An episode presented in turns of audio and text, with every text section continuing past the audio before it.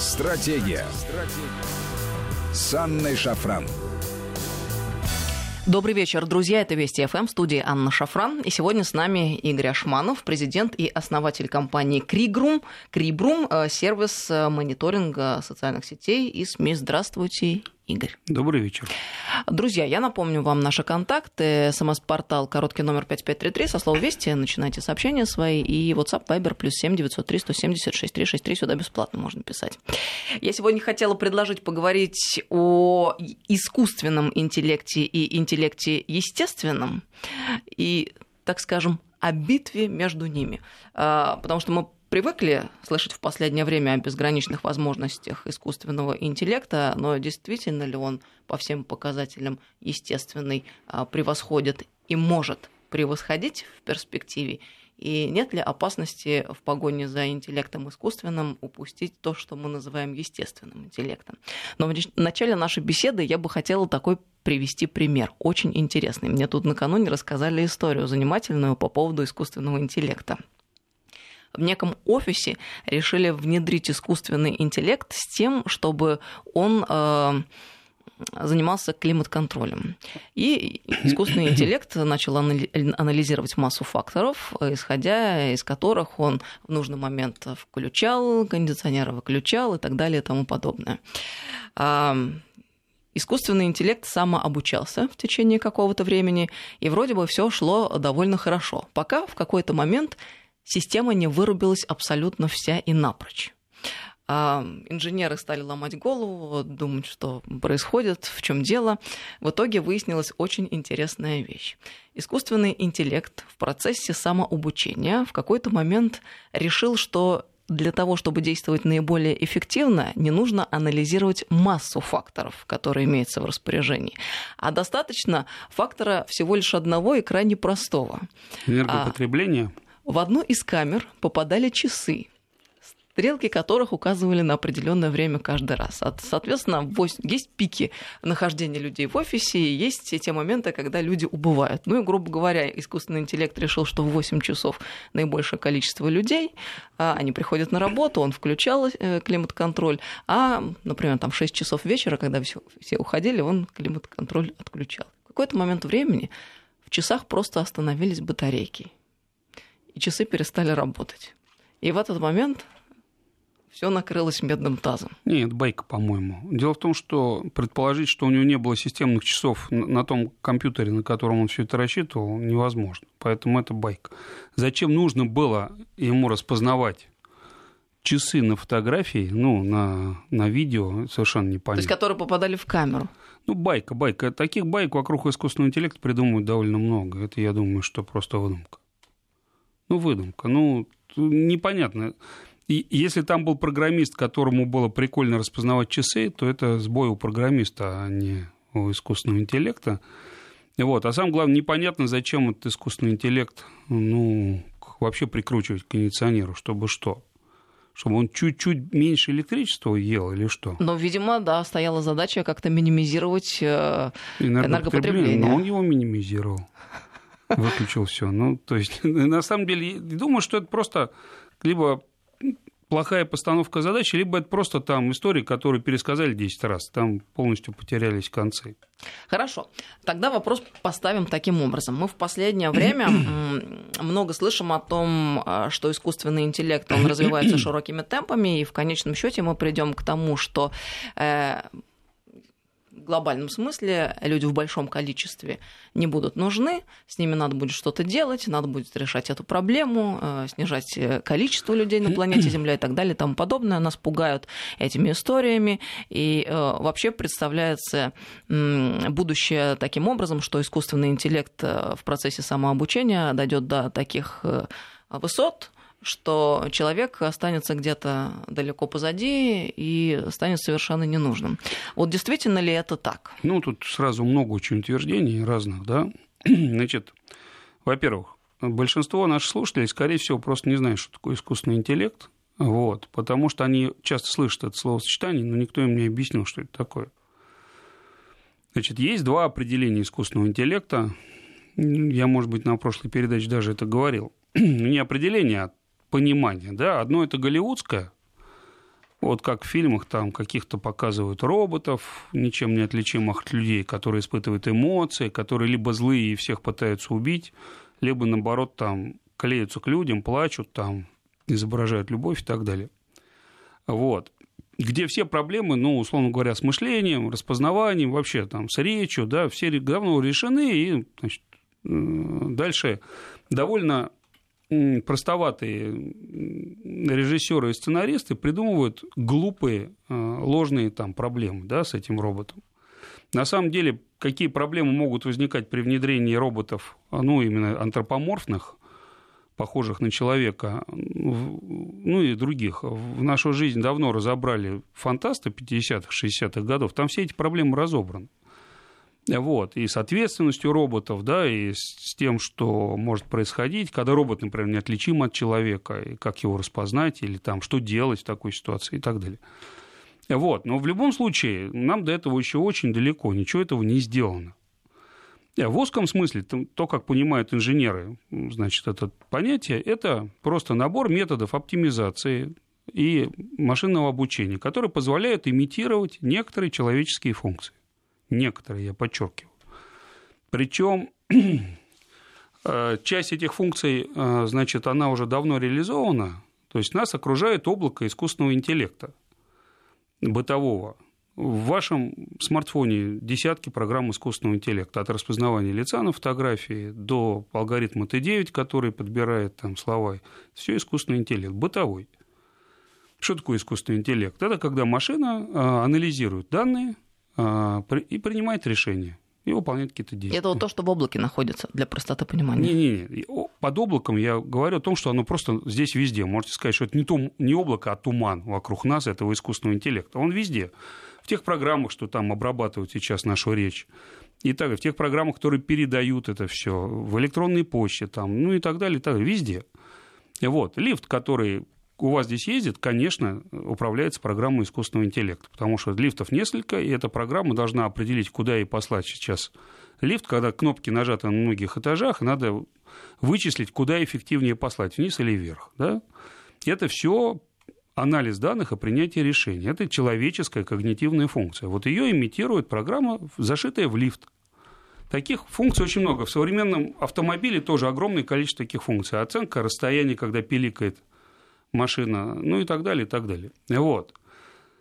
Поэтому там есть просто романтика, то есть когда функция еще не до конца реализована, то есть речь, распознавание лица и так далее, общение на естественном языке и прочее.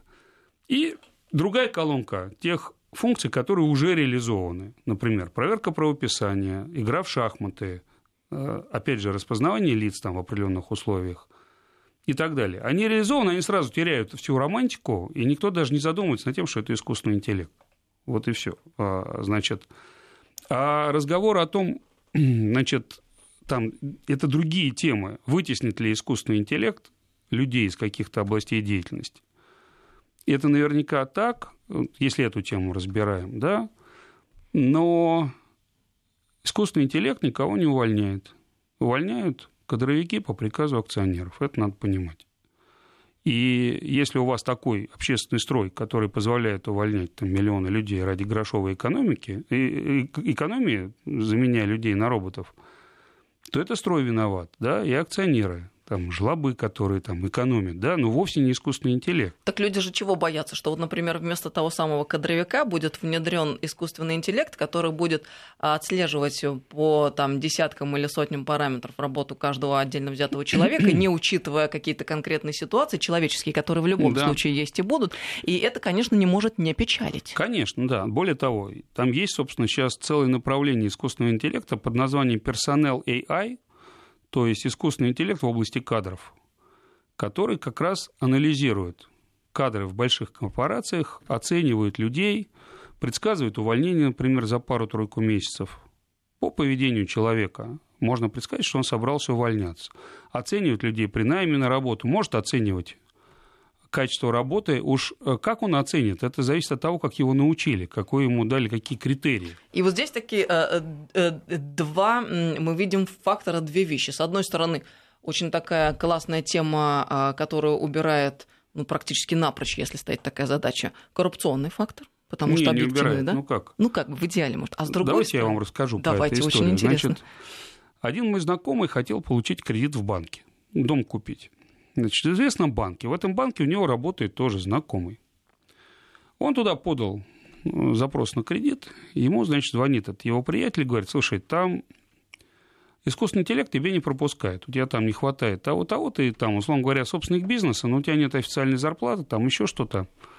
Значит, мы сейчас э, попробуем поменять немножко твои параметры и пробить этот искусственный интеллект. Поскольку э, приятель не программист, он в другом отделе работает, он там, может быть, заведует кредитами, он не может это, там, пойти и просто выключить эту значит, э, систему, которая занимается скорингом клиентов, то есть оценкой клиентов, э, взаимодав...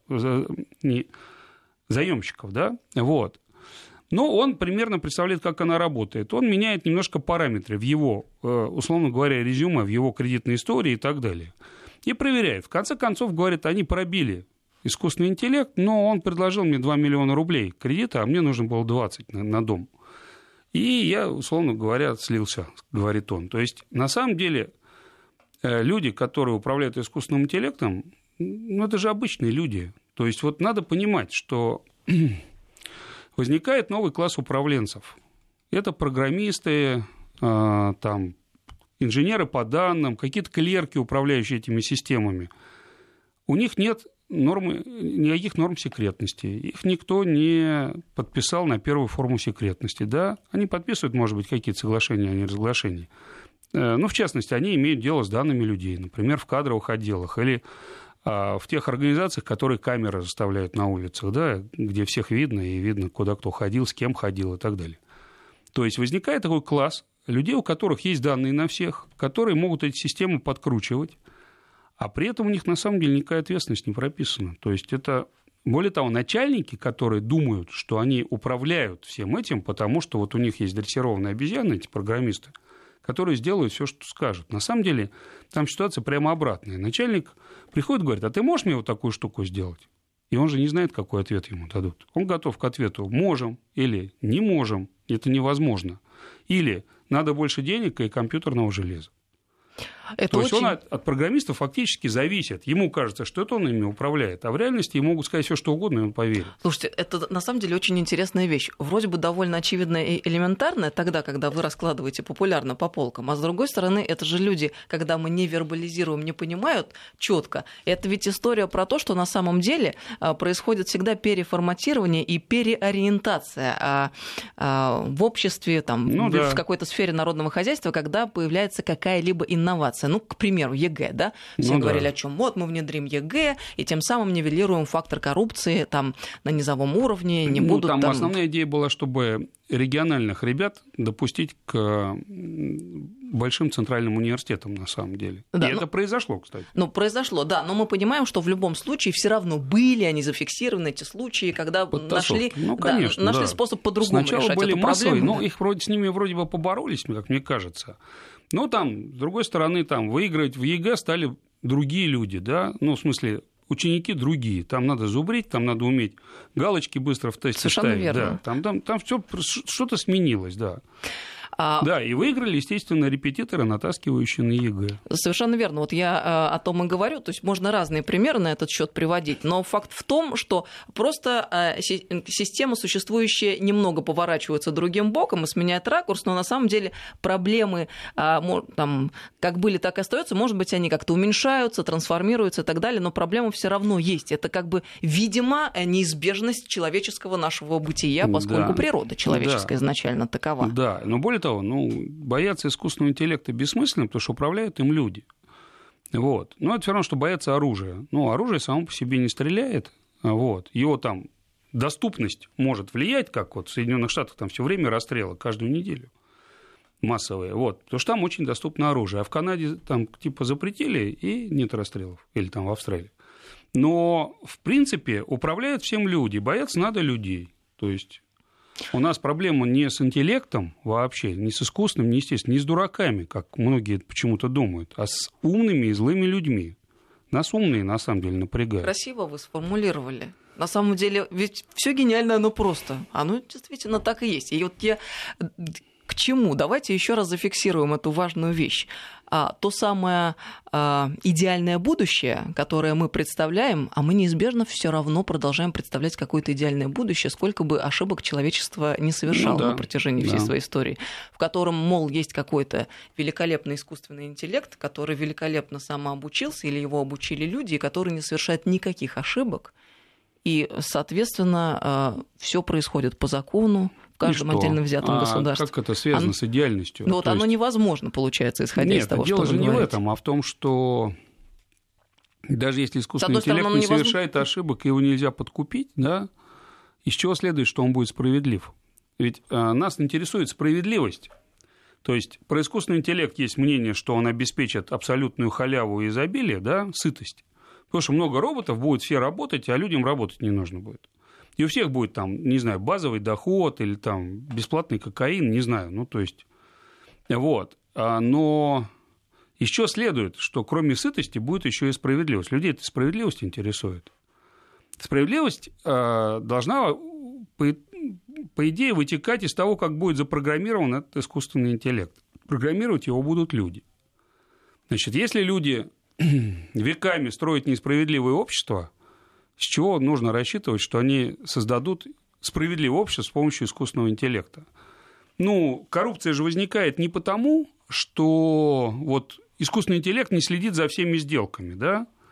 Она возникает потому, что люди хотят брать взятки и давать. Или там в США, например, коррупцию официально регистрируют как лоббизм, да? То есть они просто взяли и назвали это законным ну, приняли закон о лоббизме, исходя из которого да, та самая привычная коррупция считается частью нормальной да. деятельности. Часть коррупции стала незаконной, да. Вот там есть же такая история, как мне рассказывали про Фукусиму, что они там вывезли зону в 20 километров вокруг этой, э, значит, испорченной станции атомной, да, а потом у себя в парламенте просто приняли решение повысить норму э, в 10 раз – ПДК на радиацию. И зона в 50 километров стала внезапно безопасной. Ну, на бумаге. Ну, естественно, конечно. Формально. Конечно. Все, то есть они включили это в правовое поле, сказали, не, не, там 50 километров уже не надо эвакуировать, это слишком дорого. А главное, что норма теперь другая, и поэтому там все безопасно. То есть с коррупцией та же самое. То есть вот, смотрите, нам надо опасаться таких решений, которые будут просто зашиты в искусственный интеллект. Зашиты, ну, условно говоря, тем, кто проектирует и программирует искусственный интеллект. Ну и, наверное, начальниками этих программистов. Ну, короче говоря, будет меняться класс тех людей, которые принимают решения и управляют, правильно? Более того, там будет ситуация ухудшаться, потому что их будет меньше, они будут мало контролируемые, для всех остальных это будет выглядеть как магия, и нельзя будет понять, что они делают. Вы же и сейчас не знаете, на каком основании ваши письма фильтруют, например, почему часть там, писем, которые вам шлют, попадают в спам, да, это делает программа искусственного интеллекта.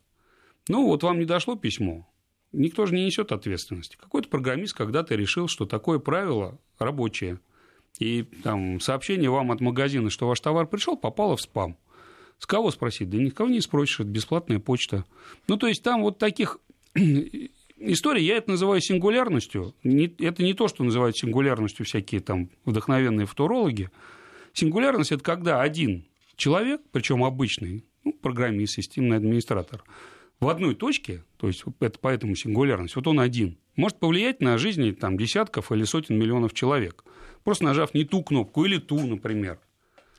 А так все-таки мы выяснили, исходя из того, что вы сейчас сказали, что все-таки бояться стоит этих времен, ну, которые грядут. Времен, да, людей, да. Искусственного интеллекта, наверное, нет, тем более, что я лично не верю, что когда-либо появится сильный искусственный интеллект, то есть сравнимы с человеческим разумом. А почему вы так считаете? Ну, потому что я разработчик последние 35 лет. Я примерно представляю, как там все устроено. То есть вот эти басни про роботов, которые будут обладать Кстати, сознанием американские и так далее. фантастические фильмы, это все из разряда ну, да, не, ну, У нас тоже такие были. В СССР такие снимались тоже, конечно. Но помните робота Вертера из «Алисы»? Вот. Но, значит, до этого далеко, как минимум. И самое главное, непонятно, зачем это нужно. Ну, там, условно говоря, ну, представьте себе, такой робот мог бы быть домашним помощником. Его, ну, предположим, вот у нас такая идея есть, стартап. Мы хотим сделать домашнего помощника, который там все носит, моет, убирает вместо уборщицы. Ну, во-первых, скорее всего, такой робот первые там 20 лет будет стоить дороже, чем нанять там три уборщицы на 10 лет вперед. А да? да, это вот вы как специалист, соответственно, Да, он просто дорогой, да. Во-вторых, это реально огромная сложная задача. Нужно сделать распознавание трехмерных сцен.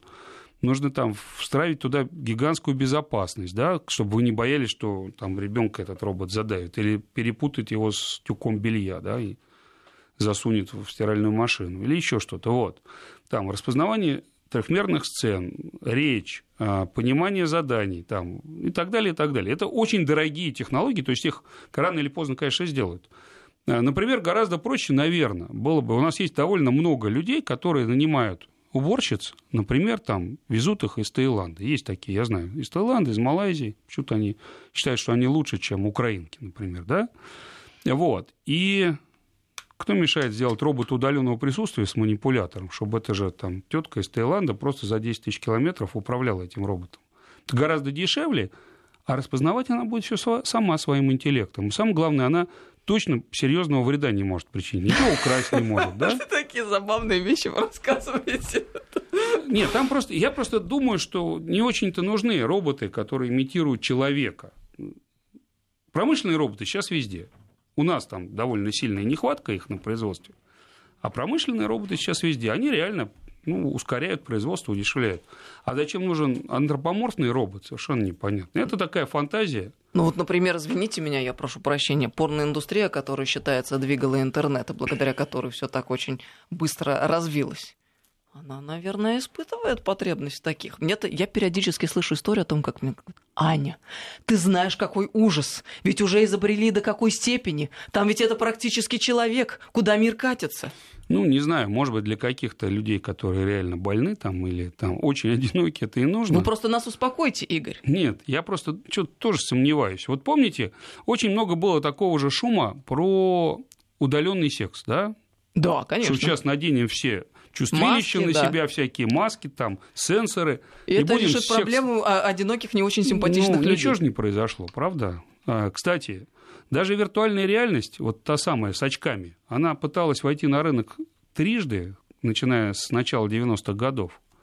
Ничего не получается. Ну, не получается и все. По какой-то причине она на самом деле не очень нужна.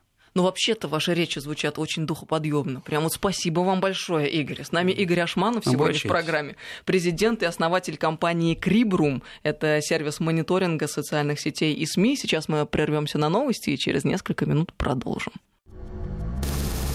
Стратегия. Стратегия. С Анной Шафран. Добрый вечер, друзья. Мы продолжаем программу. С нами сегодня Игорь Ашманов, президент и основатель компании Крибрум. Это сервис мониторинга социальных сетей и СМИ. 5533 Вести – это наш СМС-портал. И WhatsApp Viber плюс 7903 176 363. Сюда бесплатно можно писать. Мы остановились на вопросе а, антропоморфных а, роботов. А, вы выражаете, Игорь, скепсис относительно того, что они, в принципе, могут понадобиться. И даже в качестве компаньонов, подруги подруги или друга? Ну да, давайте расскажу анекдот про это. Нет, могут, наверное, для кого-то. Заходит постоянный покупатель в магазин для взрослых. И спрашивает, ну что у вас новенького? Они говорят, ну знаете, вот есть э, немецкая кукла, очень дорогая, за 400 евро, но не можем продать, потому что пока центральный офис не перевел инструкцию, и тогда и гарантию не сможем оформить. Он говорит, да ничего, давайте, у меня там первый язык был немецкий, давайте я разберусь возьму, а, ну, вы знаете, ну, мы опасаемся, а вдруг что не так? Ничего, ничего, я возьму. Ну, хорошо, тогда и нам расскажете, что там и в чем там искусственный интеллект. Через месяц он приходит, ходит, смотрит на витрины, какой-то смурной немножко такой, грустный. Говорит, ну что, кукла заработала? Вот у нас как раз и инструкция приехала на русском. Он говорит, да нет, уже не надо, я разобрался, все работает. И что, искусственный интеллект есть? Есть. А в чем он заключается? Отказывает мне. Очень смешной анекдот. Вот. А, не, может быть, э, для кого-то там, наверное, это... Ну, в общем, у меня ощущение, что очень много вещей, которые нам обещают, они просто не очень нужны. Ну, это типичный пример, что 3D-телевидение закрылось. На самом деле не делают больше 3D. Не пошло. Вот, ну, казалось бы, это прорыв, да? Может быть, потом будет следующий прорыв, когда оно будет не таким напряжным. Вы имеете в виду 3D вот это как фильм «Аватар»? Ну да, ну и, и, и в 3D-кино тоже мало кто ходит. То есть есть фильмы в 3D, но как-то вот с детьми идешь и говорят, не, не, в 3D не надо, там очки, там еще что-то. Самое главное, самые эти приколы 3D-шные не очень нужны.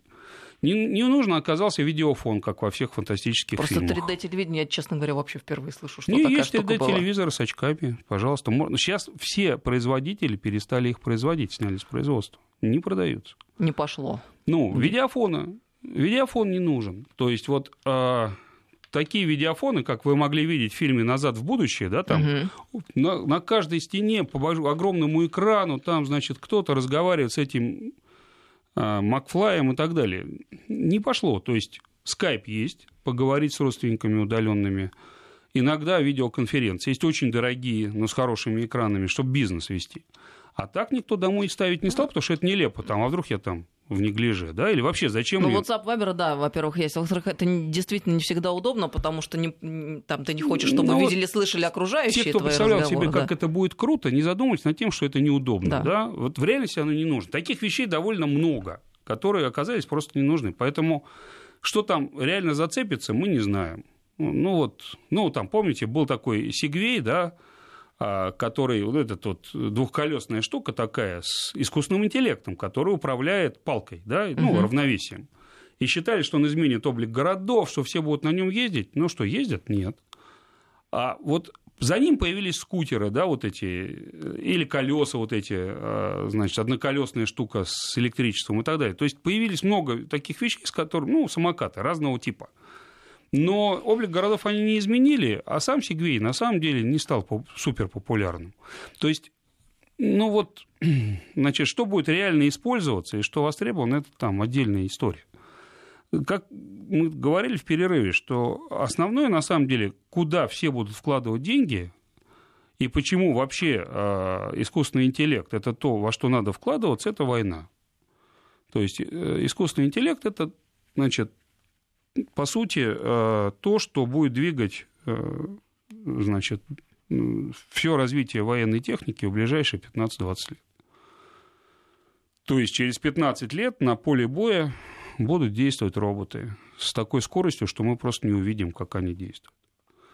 Ну Вот, и поэтому, значит, э, туда будут все вкладываться. Кто опоздает, тот останется беззащитным. Ну, вы знаете, на самом деле это тоже э, воодушевляюще звучит, потому что если э, это активное, э, этот активный процесс будет развиваться в военной сфере, Ну и везде в остальных местах тоже будет. На самом деле э, оборонка, она вообще двигает технологии в первую очередь. Порнография, конечно, тоже, как мы говорили, но в основном, конечно, война. То есть большинство, э, ну, атомная энергия была придумана для войны, Ну, да, почему- там ну, космос тоже возник как просто боковой какой-то выхлоп из Почему я сказала, что, дела. что это хорошая новость, как ни парадоксально? Потому что люди чего боятся? Есть обычные человеческие страхи, которые мы уже Ну да. обозначили, о которых вы уже Ну да. говорили. Вот, например, антропоморфные роботы, да? Да. Вы ответственно заявляете, что вряд ли это будет возможно Ну, в ближайшие не скоро, там, как минимум, годы. да. Да. И а, ну, вот вся вот та э, реальность, которую мы знаем из фантастических фильмов, она тоже вряд ли возможна. Почему? Потому что ну, нам тоже только что объяснили, оказывается, человеческая обычная жизнь вносит серьезные коррективы. И, Ну, кстати, с и- видеофоном очень такой яркий пример. Ну да, ну и вообще человек на самом деле гораздо более сложное существо, чем э, многие думают, в том числе разработчики искусственного интеллекта. Там же есть такая лжетеория, что мы сейчас изучим, как работает мозг, повторим его, и вот у нас появится там настоящий интеллект. Это ерунда, конечно. То есть э, совершенно неизвестно, как работает мозг. То, что называют нейронными сетями, никакого отношения к нейронам настоящим не имеет. Это просто маркетинговое название. О, это тоже важная вещь. Я Да. думаю, что не все понимают. Да, да. Оно ни- нисколько не похоже на то, что происходит в мозгу у человека. Более того, надо понимать, что вообще а, метафора, что мозг это компьютер, она возникла просто потому, что у нас есть компьютеры. Когда не было компьютеров, люди пытались себе представить, что мозг это такая гидравлическая машина, где разные соки перетекают из одной части в другую. Потому что люди понимали паровые машины, да, А компьютеров в них не было. То есть мозг не работает как компьютер, в принципе. В мозге нет оперативной памяти, в мозге нет процессора. У нас все другое. И поэтому копировать э, мозг, ну, так же, как бессмысленно копировать, ну, условно говоря, птицу для того, чтобы летать на самолете. Никто птиц не копирует, и автомобили не перебирают ногами, да, вот. А, так же и здесь. Поэтому ну, я не думаю, что очень скоро э, компьютер сможет что-то делать как человек. Вот прям вот на таком уровне. Потому что, ну, играть в шахматы, где известны все правила расстановки фигур, понятно, что можно, да. Слушайте, это так интересно, мир глазами математика, э, математика, которая приходит и все очень четко ну, я раскладывает математик по, по образованию, а так я конечно, инженер-разработчик. Потому что вы сейчас произносите вещи, которые вам, я уверена, кажутся совершенно элементарными, ну, которые общем, невозможно да. не понимать. Но я убеждена, что подавляющее большинство наших слушателей сейчас удивились, ну и внутренне, конечно, согласились с позицией о том, что мозг это не компьютер, а тот факт, что мозг недавно представляли в виде какой-то такой машины, нам и в голову не приходил, а оно ведь действительно так, парадоксальная ну, да. вещь. Оно ну, дело в том, что еще весь этот э, хайп... Это к вопросу об относительности. Да, да, да. Весь этот хайп относительно искусственного интеллекта, это, конечно, пузырь. А, вот. Он, тем не менее, когда он закончится, это третий пузырь искусственного интеллекта, потому что самой этой дисциплине уже лет 60. Ну, там, 60-х годов она примерно развивалась.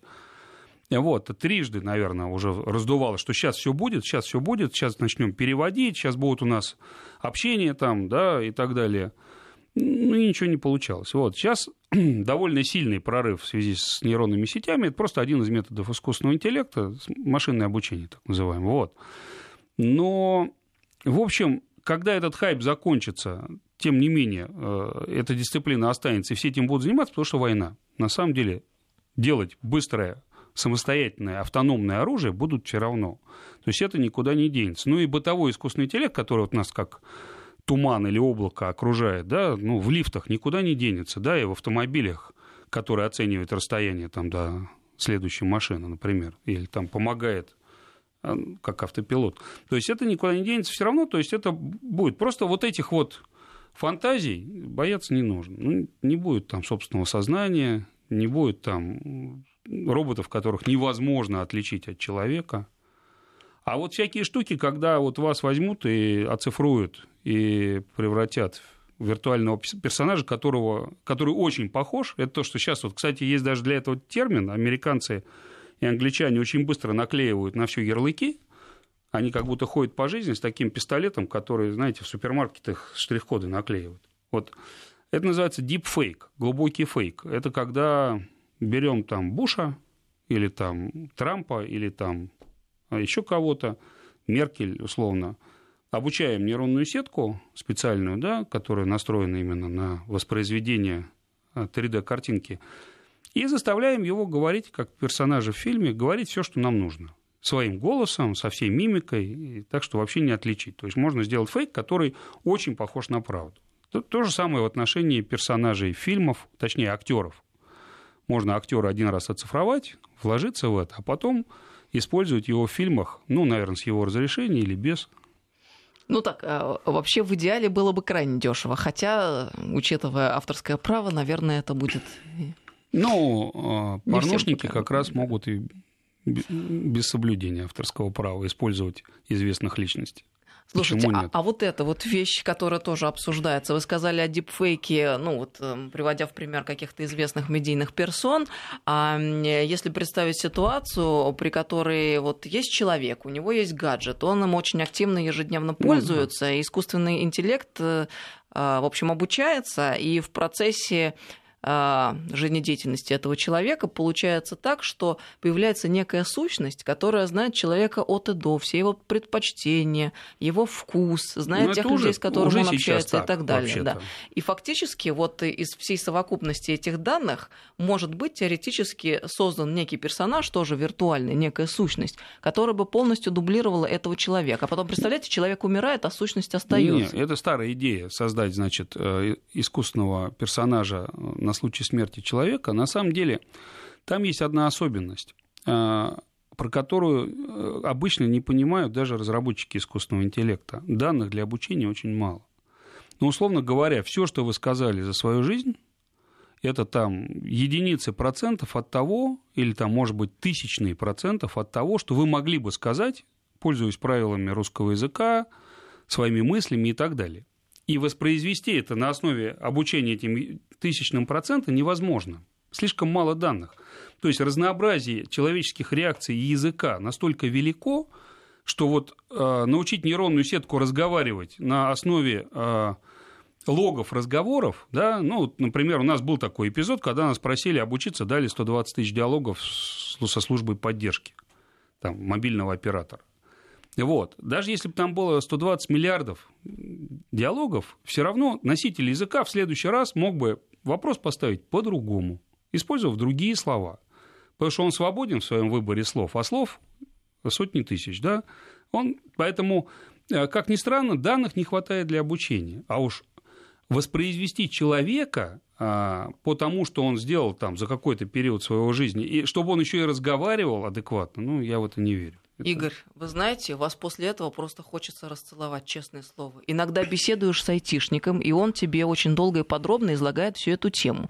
И ты в ужасе начинаешь понимать, что вот человек умер, а его сущность осталась, но она а, просто сущность техническая, без души. Но как бы вот продолжает жить, ну, и да. что с ней делать? Нет, хоронить, смотрите. не хоронить? Да, да, смотрите, значит, а, поскольку она без души, то можно взять и выключить, не жалко, да? Туда же душа не может перенестись. Да, но, вроде как вот у людей есть но, близких как, возможность как я сказал общаться. вначале, что такое искусственный интеллект? Это имитация когнитивных функций человека. В определенный момент, если очень сильно вложиться, да, там, использовать сценаристов, лингвистов, э, стилистов и так далее, то, наверное, можно построить какую-то имитацию какого-то человека, э, умершего или живого, неважно и она какое-то время будет выдерживать так называемый тест Тьюринга, то есть э, будет казаться, что это настоящий человек. Ну, недолго. Значит, э, но это будет имитация очень неглубокая, э, потому что ну, мысли у человека возникают внутри. Поэтому по внешним проявлениям нельзя обучиться их воспроизводить тоже, генерировать изнутри. Какая еще одна важная мысль? Вот. Ну, то есть поверхность человека все-таки не определяет то, что там в объеме находится. Да? Короче, иными словами, нам не грозит оказаться ну, в мире нет. искусственных сущностей, за которыми ничто не стоит, а они вот такие чисто нет, ну, технологические. Смотрите, если кто-то захочет вами заняться, допустим, создать вашу копию и как-то это использовать, и посадит там бригаду из нескольких десятков человек, включая программистов, лингвистов, психологов, сценаристов, то, наверное, довольно убедительную копию можно сделать. Это большой проект, дорогой. Вот если на вас потратят несколько десятков миллионов рублей, то, наверное, такую копию можно сделать.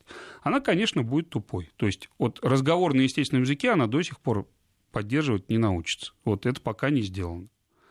Но вы могли видеть, что, скажем, э, там есть две вершины э, вот, э, в искусственном интеллекте такие, если не брать распознавание лица голоса, такие Эвересты К2. Это машинный перевод и разговор на естественном языке.